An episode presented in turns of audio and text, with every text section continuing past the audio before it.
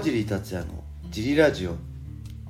はい皆さんどうもです、えー今日も茨城県つくば市並木ショッピングセンターにある初めての人のための格闘技フィットネスジムファイトボックスフィットネスからお送りしています、えー小林さん今日もよろしくお願いします。よろしくお願いします。えーファイトボックスフィットネスではジムのタオルやねドライフィット T シャツも絶賛発売中です、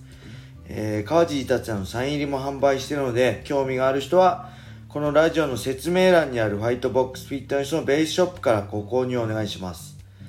それではね今日はレターまとめて、えーはい。ちょっと溜まってきて、はい。あの一つじゃああのちょっとすぐ終わっちゃう質問も何個かあるんで、はい。まとめてお答えしたいと思います。はい。えーはい、それでは今日のレターはですね、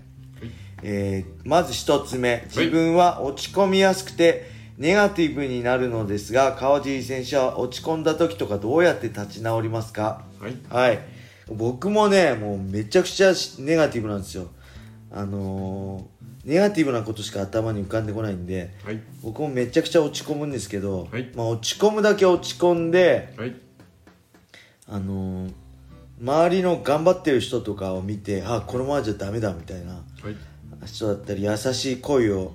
かけてもらって 立ち直る。はい。一人じゃね立ち直れないんで、はい。あの周りの人だ本当にねあの本当40代先輩とかの試合を見見ると、はい。お尾身川さんとかね宇野さんとかそういう僕より年上の人の戦いを見るとね今成さんとかあ俺も頑張んなきゃと思うし、はい。ただ本当に格闘技で励まされることもあるし、はい。あれですねそうやって周りの優しい言葉に助けられることもあるけどまあ落ち込まないっても無理なんであの、はい。ネガティブな人は。もうはいネガティブなことばっか、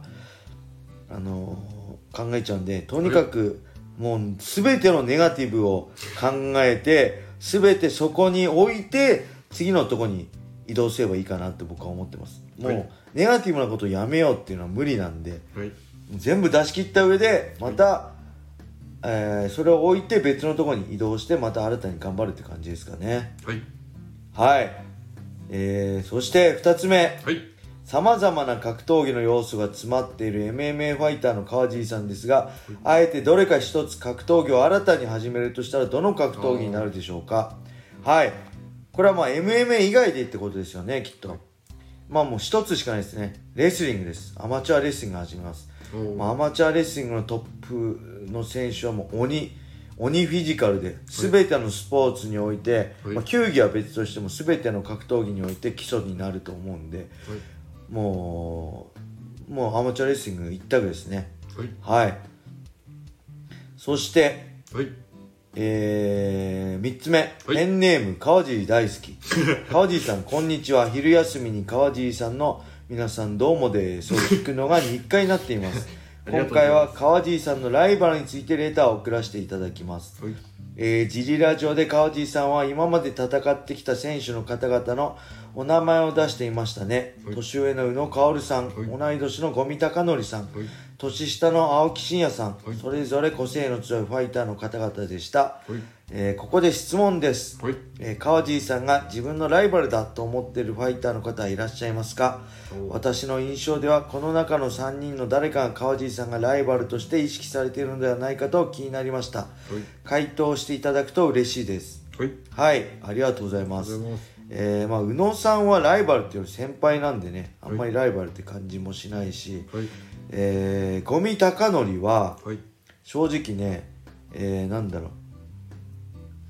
う同じタイプじゃないと思うんですよ天才型でしょ？あんま、まあ、努力をめちゃくちゃしてるけど、まあ、プライド以降の五味隆則はあんまりね努力してる感じがしないし才能だけで戦ってる感じなんではい。あのあんまり、まあ、プライドの時はもちろんこいつぶっ倒して俺はのし上がると思ってたけど、はい。まあ、プライド消滅してあのなんだふてくされながら戦ってる五味隆則を見るとあんまりライバルって感じはしないかな、うん、でやっぱ青木真也年下の青木真也だとあと一緒にね北岡悟の2人はなんか青木もちろんね才能もあるけどしっかり努力もして才能もあって努力もして自分をしっかりねあの高めるために高めるためにでやりできることを全てやってるっていうか妥協がないんですよね。強くなるっていうことに対して。そういう姿を見て、あの僕ももっと頑張んなきゃなってすごい刺激されるって意味ではまああんま名前出したくないけど青木真也だったり、まあ、北岡悟の2人が僕にとっては大きいかな。あとはねあのー、もう僕がすごい刺激を受けてるファイターとしては、えー、まあ北岡悟えー、で青木真也、そして高谷さんね高谷宏之 LDH の今マーシャルアーツの代表のね、黒船で一緒に練習したけど高谷さんの存在はすごい僕にとっても大きかったから強くなるっていう上でね、あのうん、そしてあとはね、えー、青木真也。あと大沢健二さん大沢健二さんも黒船で一緒に練習したんですけどやっぱりねよく頭使ってるなっていう意味でねすごい大沢さんもすごい刺激を受けましたね、うん、その4人かな自分の中でライバルっていうかすごい自分が刺激受けてるファイターっていうのは。はいありがとうございます。えー、そして何個目 ?4 つ目、えー、川地さんこんにちは。毎回楽しく拝聴しています。今までたくさんの試合を行ってきた川地さんの中で、はい、記憶に残る対戦相手技術に優れた技パンチやかっこパンチやタックルありますか？また非対戦相手も含めて川地さんが思うパウンド・フォー・パウンドは誰でしょうか、はい。まあ、記憶に残る対戦相手、今までね、強い人とたくさん、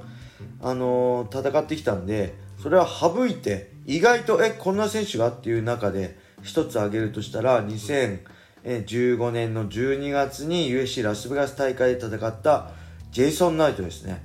えー、まあ、向こうもショートノーティスで、急遽大会選手として参戦したんで、そこまで練習できて、練習万全だったかって言えばちょっと疑問なんですけどその状況の中でもう結構打撃もそこそこできたし、はい、ね、何よりもね僕テイクダウンしてほとんどの選手パスガードしてマウント取れてるんですよ今まで、はい、どの選手でもテイクダウンしてあのガガードに入ったらパスガードしてマウント取れてるんですけどあの選手だけパスガードできなかったんですよ、はい、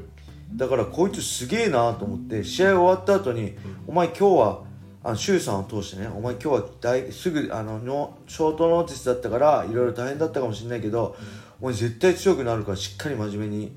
あのやった方がいいよって言いました。あの 上から目線で。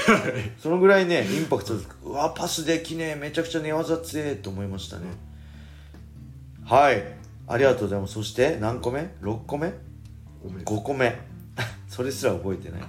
えー、川尻選手、こんにちは。自分は川尻選手の大ファンで、川尻選手にどうしてもメジャー団体のベルトを巻いてほしかったです。ドリームがあと1年だけでも続いていたら、フェザー級チャンピオン高谷選手と試合して勝利し、ベルトを負けていたかなと思いますが、川尻選手自身はどうお考えでしょうか、はい、えー、高谷選手は梅島での練習仲間なので、いや、いや、練習仲間なので、やりたくなかったりしますか？ご回答お待ちしております。はい。これね、そう、JB スポーツで一緒に練習したんですけど、はい、僕が、えー、フェザー級に落とすって発表した時点で、高谷さんは、JB スポーツのチーム黒船を抜けました。それは僕との対戦する可能性があるからだと思うし、まあ自分で言うのもね、申し訳ないですけど、僕と高谷さんを、い。る中で、まあ、JB スポーツの代表の山田さんがトレーナーの山田さんが僕を選んでくれ僕との試合をするのを選んでくれたっていうのもあると思います、だからといって仲がどうこうじゃなくて山田さんとね高谷さんはプライベートでも一緒にお酒飲むぐらい仲いいし、僕は逆に山田さんとプライベートお酒飲むことない関係なんですけどそのぐらいなんかね、まあプライベートとビジネスを別にして、で僕自身も高橋さん大好きだし高橋さんにもなんかそういうね悪いこと言われたことないし、あのー、大好きな選手なんで今思えばね、まあ戦わなくてよかったかな。当時は戦うことを想定してお互い別々の道を選んだんですけど、今思えばそれも含めて、まあ戦わなくてよかったかなっていうのが本音ですね。もちろんねドリームのベルトは巻きたかったですけど、うん。まあ現時点ではまあ戦高橋さんとは戦わなくてよかったっていうのが本音ですね。はい、ありがとうございますレター。はい。それでは今日はこんな感じで終わりにしたいと思います、えー、皆様良い一日を。またね